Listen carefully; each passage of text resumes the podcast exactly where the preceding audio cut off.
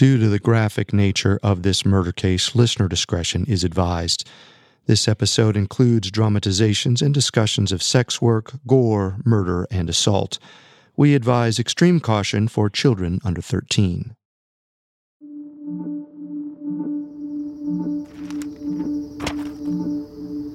On September 29, 1907, the residents of Camden Town wiped the sleep from their eyes and rushed outside to fetch their morning papers. They were desperate for updates on the murder of 22 year old Emily Dimmock. The sex worker had been found dead in her London flat. Her throat had been slashed to the bone while she was sleeping. More than two weeks had passed, but so far no suspects had been arrested. Everyone in the city was on edge. They thumbed through their papers anxiously, and to their surprise, there was a new piece of information about the case. But it wasn't a mugshot or police sketch. Instead, it was a reproduction of a postcard found at the scene. Someone invited Emily to a pub just a few days before her murder and added a sketch of a winking cartoon sun. The police were offering 100 pounds for anyone who could identify the handwriting. It really seemed like they were grasping at straws, and they'd never solve the so called Camden Town murder. Many residents tossed their papers into the waste bin and accepted the fact that the case had gone cold. But one reader had a very different reaction. She recognized the distinctive scrawl instantly. It belonged to Robert Wood.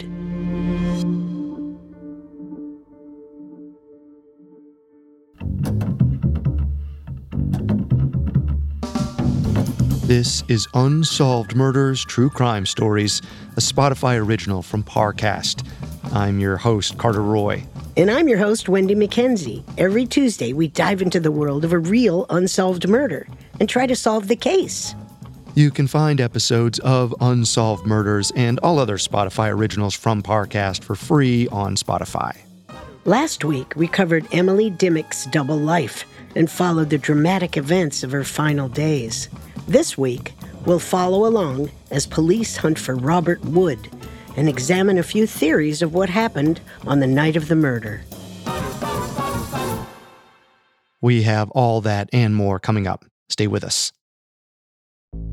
There's no better feeling than a personal win, and the State Farm Personal Price Plan can help you do just that.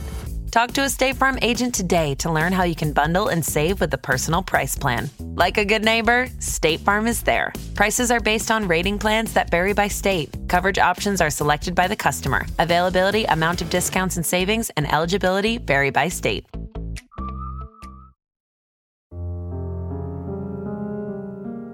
By late September 1907, investigators were running out of leads. They were certain 22 year old Emily Dimmock had been murdered by one of her clients. She'd been seen with the man just a few hours before her death, but the eyewitnesses didn't get a good look at him. The police scoured the local pubs and spoke with several of Emily's patrons. All of them seemed to have ironclad alibis. If she was killed by a customer, he clearly went out of his way to keep their liaison secret. Though the detectives didn't know this yet, the client they were looking for was Robert Wood. And as the story of Emily Dimmock's murder spread like wildfire, he started covering up his tracks. He reached out to an ex girlfriend named Ruby Young for help. Ruby was about the same age as Emily and had started dating Robert in 1905. She dabbled in sex work in the past, but abandoned it after meeting the artist, who was around 30 years old. Soon enough, she fell in love. But their relationship crumbled after a few months. Ruby began to suspect that Robert was stepping out on her. Ironically, it's pretty likely that he was cheating on her with Emily Dimmock. She left him behind in the summer of 1907 and didn't respond to any of his pleas for forgiveness. But when a telegram fell into her mailbox on September 20th, 1907, she decided to give him another chance. He requested to meet her that evening at one of their old haunts. Ruby showed up. She was eager to hear what Robert had to say. Ruby, darling, what a delight it is to see you again. I must say, I was rather surprised to hear from you, Robert. It's been so long, I thought for sure you'd forgotten me by now. Don't be ridiculous. Frankly, my love, I wish we'd never parted. I'm hoping you'll allow me another chance to prove myself to you. You are? Very much so. But I must confess, I'm hoping you'll do something for me too. What is it? There's been a lot of talk in Camden Town lately. Ever since that young woman was murdered, police have been poking around every public house in town. Yes, it's all over the papers. Horrifying business. To think that I could have once brought that same evil into my own bed. Thank heavens that's all behind you. Now, you know better than most how my father feels about sex work. Sure, I do. Well, he's been sick, Ruby. And he's an old man. If he found out that I'd as much as sneezed near a lady like that, it might be too much for him. That's why, should anyone ask, I'm hoping you'll say we were together routinely on Mondays and Wednesdays. What are you saying, Robert? You knew Emily Dimmock? Heaven forbid! You weren't with her that night, were you? No, of course not. But I was at the pub where she was last seen, the Eagle, and I have no alibi should the police come asking. You're not making a good case for yourself, Robert. I wasn't with her. I kept to myself the entire night. Why would you go to a pub to keep to yourself? Come now, Ruby. You know I enjoy the company of others. Please, say you'll do this for me. Well, I'll do it if you really need my help. Ruby left their meeting thoroughly confused. She wondered if he was hiding something. Nine days later, Ruby's worst fears were confirmed. On September 29, 1907, a picture of the postcard found at the crime scene was published in the newspaper. Ruby's heart sank when she saw it. It looked like one of Robert's drawings. She rushed back to her writing desk and pulled out the telegram from Robert. Sure enough, the handwriting was exactly the same. Clearly, Robert lied about his relationship with Emily Dimmock. She wasn't a stranger to him at all. He'd been writing to her right before she died. Ruby got to work cutting the article out of the paper. She needed an explanation. Just then, she heard a knock at her door. Ruby, darling! Don't you darling me! This is your postcard, isn't it? It's all over the papers. If you'll give me a moment, I can explain. You lied to me. You said you didn't know her. I barely did. Listen for a moment, will you? The encounter was so brief, I'd forgotten it entirely until I saw the paper this morning. I bumped into the young woman at the Rising Sun. It was crowded. Some bloke came into the bar selling postcards. Go on then. She bought one and then turned to me at the bar and asked if I would write something on it. I jotted down the note, not even thinking about it, and handed it back to her. That's it. I never saw her again. Then why don't you just tell that to the police, Robert? That could clear the whole thing up. I can't, Ruby. I don't have a proper alibi. Investigators are chomping at the bit to put this case behind them. They'd arrest me on the spot. That's why I need you now more than ever. Darling, all I need you to do is say we were together on Wednesday night. You mean lie for you? Just be honest with me, Robert. Did you kill her? Ruby, my sweet, would you really think that of me? Of course I didn't kill her. I swear to it. And I just need your help right now so we can come out the other side even closer than before. Fine. Should anyone ask, I'll say we were together. bless you, my love. Bless you. Robert's version of events was far from the truth, and Ruby likely knew this, but she desperately wanted to believe him. It was hard to think a man she'd once been close with could ever do something so horrible. On the other hand, she had a hard time accepting his story. Clearly, this postcard didn't end up in Emily Dimmock's room by accident. Even if Robert hadn't committed the murder, he was clearly lying about something. By October 4th, Ruby Young had made her decision. She mustered up her strength and headed into the police station. Something I could help you with, miss? Yes, I have some information. You know that postcard that was printed up in the paper? Well, I think an old boyfriend of mine wrote it. The writing matches up perfectly. Uh, here's the newspaper clipping, and here is uh, a telegram from him. Well, I'll be. Those look mighty similar. I have plenty more letters back home. I'd be happy to fetch them for you. Oh, and his name is Robert Wood. Police were stunned. Ruby had completely rejuvenated the investigation. Finally, they had a new suspect and an informant who could help them catch him. The investigators asked Ruby to wait outside of Robert's office that afternoon and flag him down. She complied, and the artist looked pleasantly surprised to see her waiting for him. But little did he know he was walking into an ambush. Darling, I wasn't expecting to see you today. I know. I had to come to town and I thought I might stop by to see you after work. Ah, how wonderful. Um, shall we grab a drink then? A drink sounds nice. Oh no. What is it? Walk quickly. I think that man across the way might be a detective. Oh, I hadn't noticed. Robert Wood? Yes? What is this about? Official police business, I'm afraid. Perhaps we could step away from the young woman and have a word. Certainly. Wait for me here, darling. Something I can help you with, officer? I've reason to believe you might be associated with the recently deceased Emily Dimmock. Perhaps you knew her as Phyllis. You wrote to her as such, inviting her to the Rising Sun public house. Do you recall? Sure, I wrote that postcard, but I hardly knew the young woman. I don't see how I could be of any real help. I'll be the judge of that. I think you better come to the station. I suppose. I don't have much of a choice in the matter. Allow me to say goodbye to my sweetheart first. Make it quick.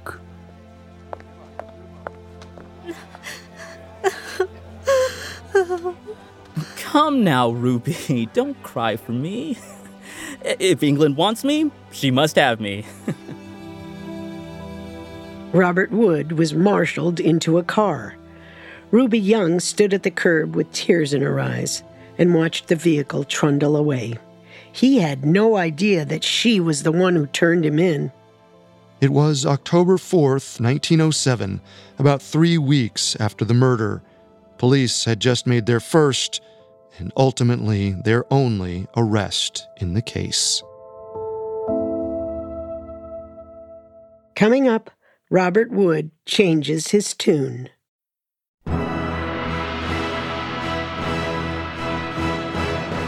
Hi, listeners. It's Vanessa from the Parcast series Mythology. Every Tuesday, join me on a wondrous journey back in time, exploring the most epic battles, sweeping love stories, and harrowing adventures ever told. Heroes, gods, monsters, mayhem. This podcast has it all. From the Knights of the Round Table and Herne the Hunter to Paradise Lost and the Lost City of Atlantis. Each episode of Mythology dramatizes history's greatest stories, bringing their origins to life and giving insight into how our ancestors saw the universe. Ancient myths, modern twists. Catch new episodes of Mythology every Tuesday and binge the classics anytime. Listen free only on Spotify.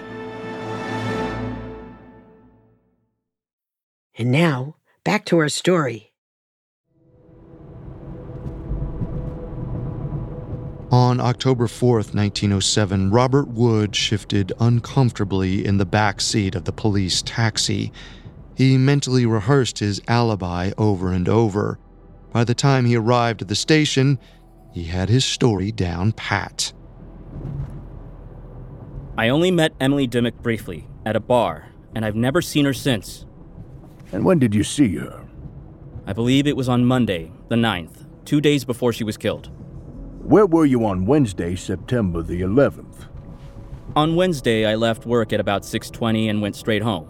Afterwards, I walked up to Holborn with my sweetheart, Miss Ruby Young. She'd called for me.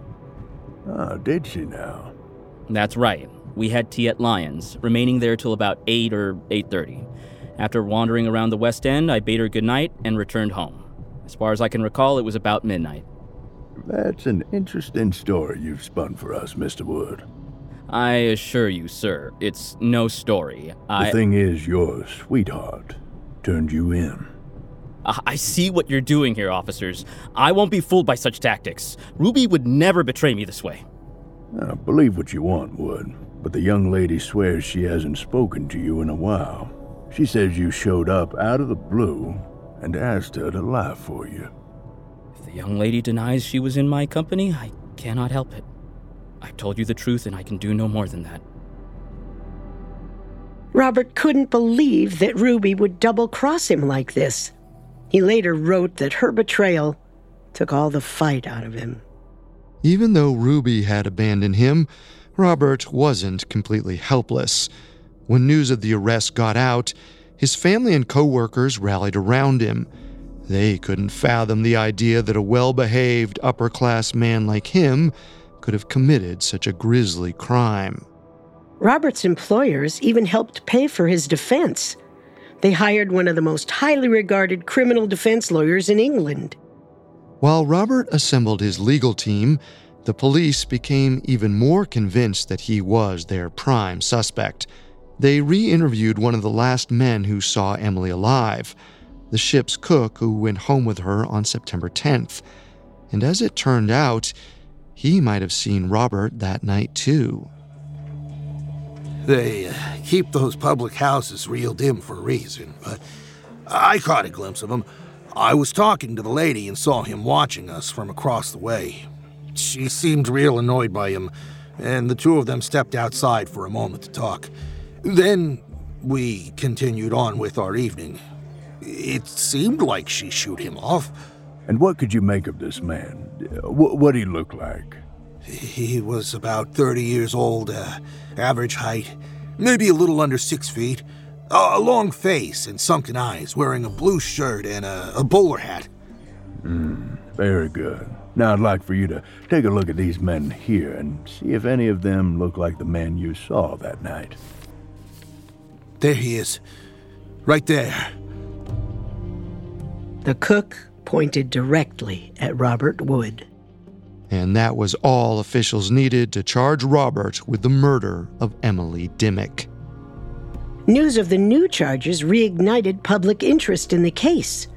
As the trial opened on December 12, 1907, a crowd swarmed outside the courthouse, eagerly discussing their theories. Within the imposing walls of the Old Bailey court, the mood was more dour.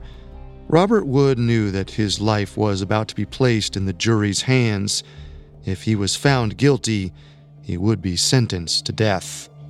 The courthouse fell to a hush as the Crown presented its opening argument against Robert. Members of the jury, we start with a fact in which there is no dispute. Sometime between when she was last seen on the evening of September the 11th to when she was discovered on the morning of the 12th, Emily Elizabeth Dimmock was murdered.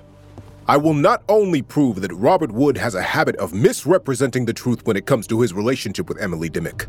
By the end of this trial, I will also show that he is solely responsible for her death. The prosecution seemed confident in their arguments, but Robert's defense attorney was undeterred. He called in one of the first witnesses, the doctor who had examined Emily's body at the scene of the crime. Dr. Thompson, could you please start by telling the jury how you think the murder occurred? Given the lack of blood splatter and precision of the wound, the victim must have been unconscious. I believe whoever attacked her did so from behind her on the bed, while she was still asleep. And, uh, what sort of object might have caused this? Well, two razors were discovered at the crime scene. However, you would expect to find blood somewhere within the crevices of the small blade. We couldn't find so much as a drop. So, in other words, no murder weapon was ever uncovered. Is that correct? That's quite right. When you arrived to examine the body, Doctor, approximately how long did you suspect Ms. Dimmock had been deceased? She was cold by the time I arrived at noon. She must have been dead for at least eight hours. There were still contents of a meal partially digested in her stomach. That puts the time of death between three and four that morning. No further questions, Your Honor. The defense was probably relieved to hear the doctor's testimony, especially regarding the time of death. Robert had repeatedly stated that he came home around midnight on September 11th. If the estimated time of death was correct, and the attorney could prove that Robert wasn't lying about his whereabouts, then he could get off scot free. Both Robert's brother and father were called to the stand. They agreed that he'd been home around midnight. But it's worth noting that stomach contents are not a very precise way to determine time of death. Many experts today believe that Emily's stomach would have looked the same whether she died at 10 p.m. or 4 a.m.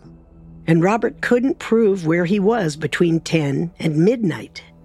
That still leaves a two hour window where he could have killed Emily Dimmock. Regardless, the judge and jury accepted the doctor's estimated time of death wholeheartedly, and they didn't seem to question the honesty of Robert's family.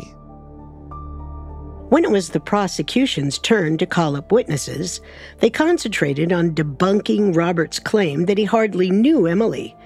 They brought in multiple witnesses who said they'd seen Emily and Robert together.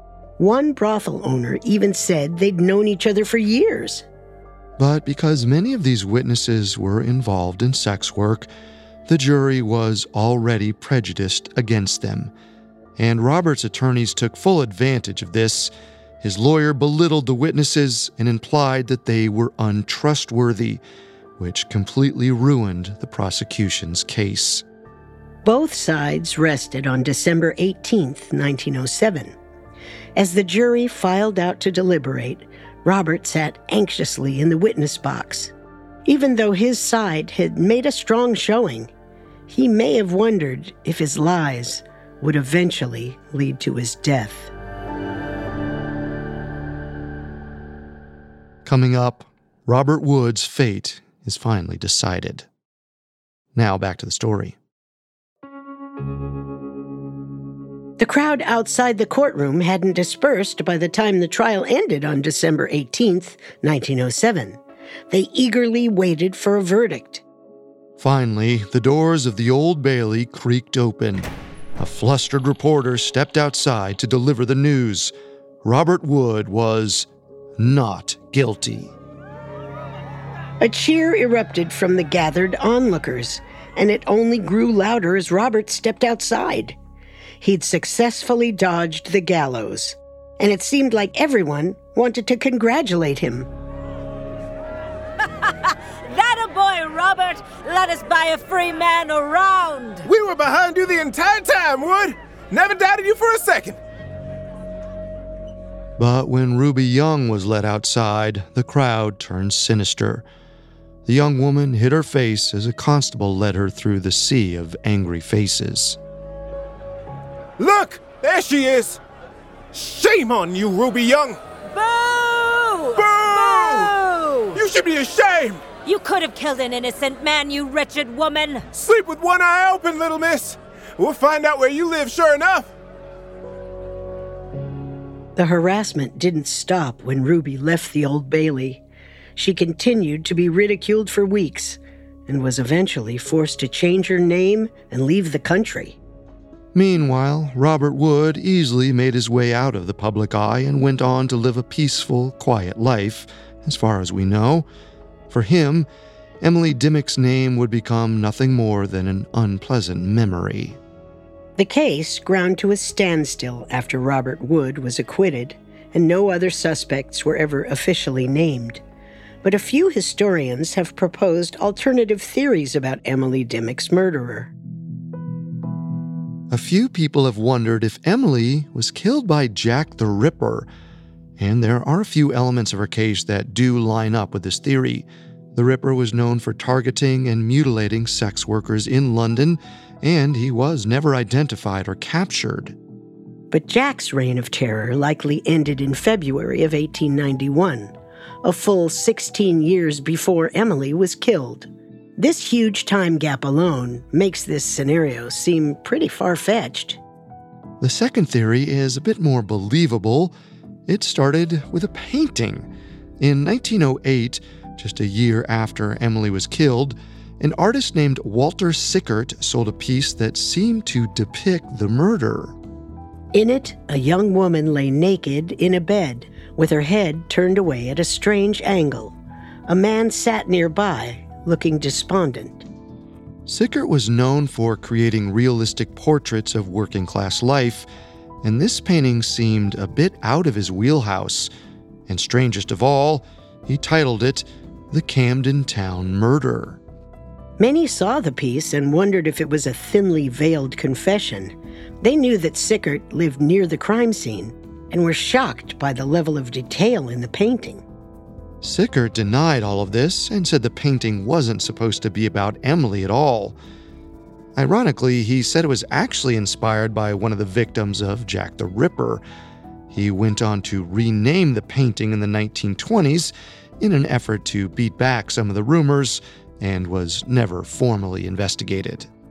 But while this story is definitely creepy, it's still a bit hard to buy. There's no evidence that Walter Sickert and Emily Dimmock ever met each other, much less that he was a client of hers. The truth of what happened to Emily Dimmock almost certainly lies with Robert Wood. Not only did he lie about the night of the murder, but he tried to hide his entire relationship with Emily. All the testimony about Robert's long running affair with Emily was written off as untrustworthy during the trial because it came from sex workers and brothel staff. But when these crucial perspectives are included, a clear story seems to emerge. It begins with the night before the murder. On September 10th, 1907, Emily Dimmock cozied up to a customer, the ship's cook. Just as they were getting to know each other, a shady looking man interrupted them. The cook later identified this man as Robert Wood. Emily rolled her eyes and stepped outside with Robert for a moment. Though she never revealed a word of their conversation, it's easy to imagine Robert was jealous of the attention she was showing this new customer. He probably became angry when Emily brushed him off. She returned to the cook and ignored Robert for the rest of the night. Robert went back to his father's house and wrote out a postcard to Emily, hoping she'd meet him at the Eagle the next night. Emily opened it the next morning, and after much back and forth, she accepted the invitation. On the night of September 11th, Emily met Robert at the pub. They talked for a few minutes and then they left to make their way back to Emily's room. Eventually, they got into bed and Emily drifted off. She probably assumed that Robert would fall asleep next to her. Little did she know, the older man was wide awake. Dark thoughts rolled across his mind, nagging at him to get up and do something truly horrific. Perhaps he felt he'd been powerless in his relationship with Emily for long enough. The 22 year old remained unconscious as her head was gently lifted off the pillow. Robert poised the blade at her throat. It was a brutal but quick death. He washed the blood off his hands before slipping out of the flat and returned back to his father's house. Perhaps he prayed that he wouldn't be caught, or perhaps he knew that a man like him could almost always come out on top. Looking back, it's clear to see the ways that classism and sexism played a role in freeing Robert Wood. His defense skillfully painted Ruby Young as a jealous ex girlfriend and implied that she couldn't be trusted due to her history of sex work. The attorney also undermined the credibility of eyewitnesses because they were brothel owners or sex workers. With all that said, even if Robert Wood wasn't the murderer, his wealth and social status were the things that freed him. They were also the things that robbed Emily Dimmock of any justice, and why her murder is unsolved to this day.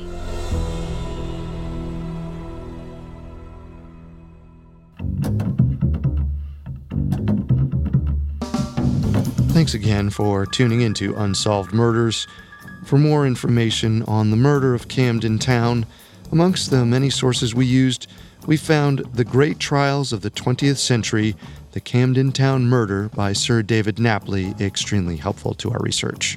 You can find all episodes of Unsolved Murders and all other Spotify originals from Parcast for free on Spotify.